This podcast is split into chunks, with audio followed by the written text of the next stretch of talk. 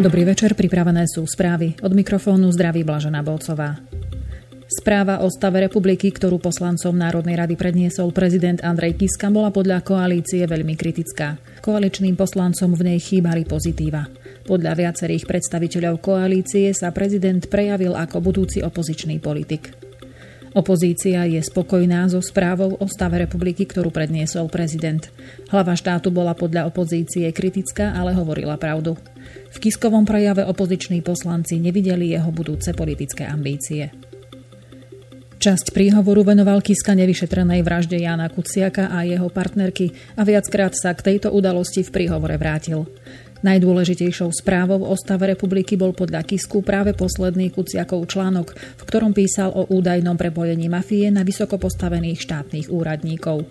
V tejto súvislosti sa prezident domnieva, že Slovensko potrebuje políciu, ktorá bude plniť svoju úlohu pomáhať a chrániť. Podľa Kisku je čas prestať odpútavať pozornosť nafúknutými hrozbami, ako sú napríklad migranti. Namiesto toho sa treba venovať organizovanému zločinu a extrémizmu. Kiska ďalej kriticky hovoril o zastropovaní dôchodkov, o sociálnych balíčkoch a o pomeroch v poľnohospodárstve a na vidieku. Poslanci Kotlebovej ľudovej strany Naše Slovensko v parlamente narušili prejav prezidenta Andreja Kisku, informuje Sita. V rukách držali písmená, ktoré spolu znamenali slovo vlasti zradca. Predseda parlamentu Andrej Danko ich vyzval, aby ich zložili. Keď tak neurobili, Danko schôdzu na pár minút prerušil. Po krátkej prestávke Kiska pokračoval v prejave. Kotlebovci rokovaciu sálu opustili. Koaliční aj opoziční poslanci toto konanie Kotlebovcov kritizujú. Ak by sa parlamentné voľby konali začiatkom júna, vyhral by ich opäť Smer so ziskom 21,7% hlasov. V Národnej rade by tak obsadil 39 kresiel.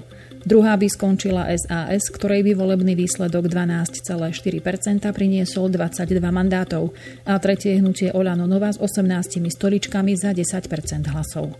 Vyplýva to z prieskumu verejnej mienky, ktorý robila v dňoch 4. až 11. júna na vzorke 1015 respondentov agentúra Focus, informuje TASR. Podľa výsledkov by sa do parlamentu dostalo spolu 8 strán. Štvrtá by skončila SNS, ktorej by dalo hlas 9,8% opýtaných, čo by znamenalo 18 poslaneckých mandátov. Nasleduje Kotleba ľudová strana Naše Slovensko s 9,7% hlasov a 17 kreslami. Hnutie sme rodina Boris Kolár so ziskom 8,1% by dostalo 14 stoličiek a KDH, ktoré by volilo 6,7% opýtaných, by malo 12 mandátov. Poslednou stranou, ktorá by sa dostala do parlamentu, by bol Most Hit. Hlas by im odovzdalo 5,6% ľudí, čo by znamenalo zisk 10 mandátov. Od 1. júla tohto roka sa zvýši peňažný príspevok na opatrovanie ťažko zdravotne postihnutých pre všetky skupiny poberateľov. Ponovom bude výška tohto príspevku stanovená pevnou sumou. Vyplýva to z novely zákona o peňažných príspevkoch na kompenzáciu ťažkého zdravotného postihnutia, ktorú dnes schválil parlament výraznou väčšinou. Novela zákona počíta s postupným zvyšovaním peňažného príspevku na opatrovanie, a to tak, aby sa do roku 2020 jeho výška priblížila k výške čistej minimálnej mzdy pri poberateľoch v produktívnom veku a pri poberateľoch poberajúcich niektorú z dôchodkových dávok by jeho výška mala dosiahnuť polovicu čistej minimálnej mzdy. Opatrovateľom v produktívnom veku vzrastie v tomto roku základná suma príspevku približne o 120 eur na 369,36 eur.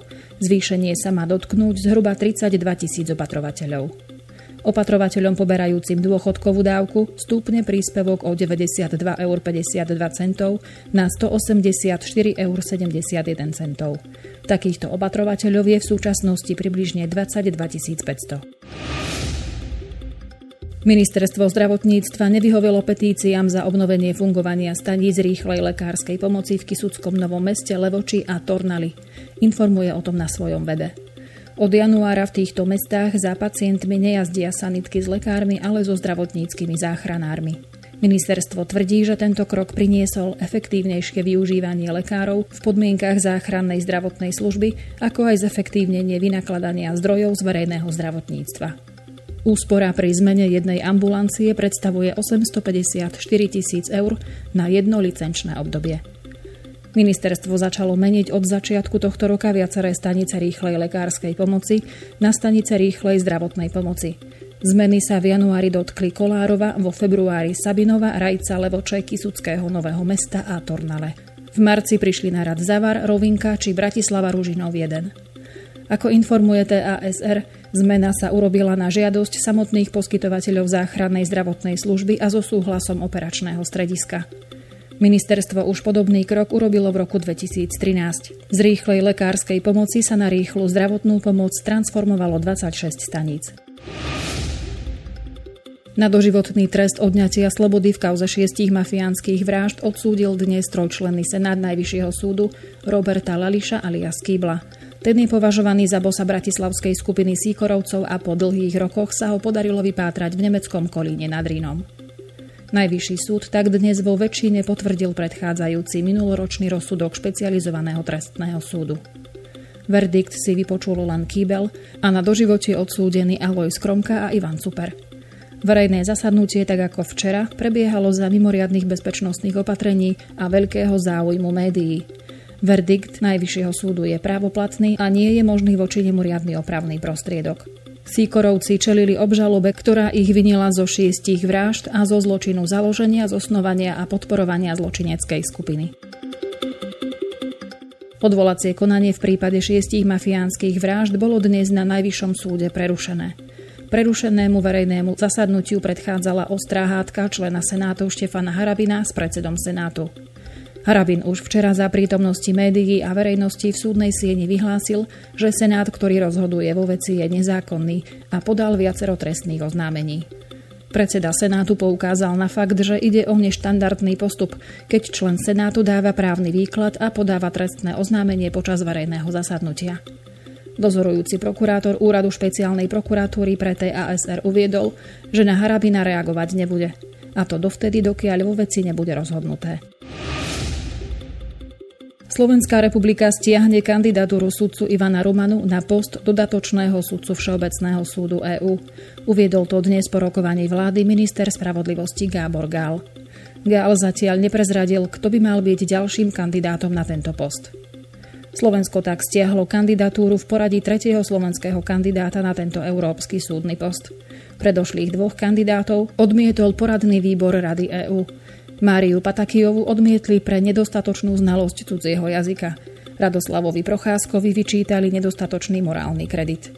V momente stiahnutia kandidatúry Rumanu sa bude môcť začať proces hľadania štvrtého kandidáta, ktorý zastrešuje súdna rada. Slovensku sa podarilo získať jedno z 12 miest dodatočných sudcov, ktoré pribudli na Všeobecnom súde EÚ v rámci jeho reformy. Prestížny medzinárodný súdny post mala Slovenská republika obsadiť už v roku 2016. Európska komisia dnes navrhla, aby sa v rámci budúceho 7-ročného rozpočtu vyčlenilo 13 miliard eur pre oblasť výskumu a vývoja zbraní a vojenských technológií. Európska komisia si od tohto kroku sľubuje posilnenie spoločných obranných spôsobilostí únie, informovala agentúra DPA. Prostriedky z rozpočtu na roky 2021 až 2027 by mali ísť do spoločného Európskeho obranného fondu, ktorý má umožniť efektívnejšie využívanie peňazí daňových poplatníkov investovaných do sféry obrany. Únia v súvislosti s posilňovaním svojej spoločnej obrany zdôrazňuje, že nechce vytvárať paralelné štruktúry k Severoatlantickej aliancii. Zo zintenzívnenia európskej obrannej spolupráce by podľa Európskej komisie malo naopak profitovať aj na to. Návrh Európskej komisie budú ešte musieť schváliť jednotlivé členské štáty a Európsky parlament. V rámci súčasného 7-ročného rozpočtu EÚ pokrývajúceho obdobie do konca roku 2020 má do spoločného obranného fondu ísť 590 miliónov eur. Holandský premiér Mark Rutte v dnešnom prejave v Európskom parlamente vyzval EÚ, aby si stanovila ambicioznejšie ciele v boji proti globálnej zmene klímy. Súčasná stratégia EÚ počíta so znížením emisí skleníkových plynov vo všetkých sektoroch o minimálne 40% v porovnaní s úrovňami z roku 1990. Rute v prejave na plenárnom zasadnutí Európskeho parlamentu v Štrásburgu navrhol, aby sa uvedené číslo zvýšilo na 55 Podľa holandského premiéra totiž súčasný cieľ 40-percentnej redukcie skleníkových plynov nestačí na to, aby sa dosiahol hlavný cieľ Parížskej klimatickej dohody, a to udržanie nárastu priemernej globálnej teploty pod hranicou 2 stupne Celzia oproti hodnotám z predpriemyselnej revolúcie. Parížskú klimatickú dohodu z roku 2015 podpísala väčšina krajín sveta, Americký prezident Donald Trump sa však v Lani rozhodol od nej odstúpiť, keďže sa domnieva, že jej dodržiavanie by poškodzovalo ekonomiku USA.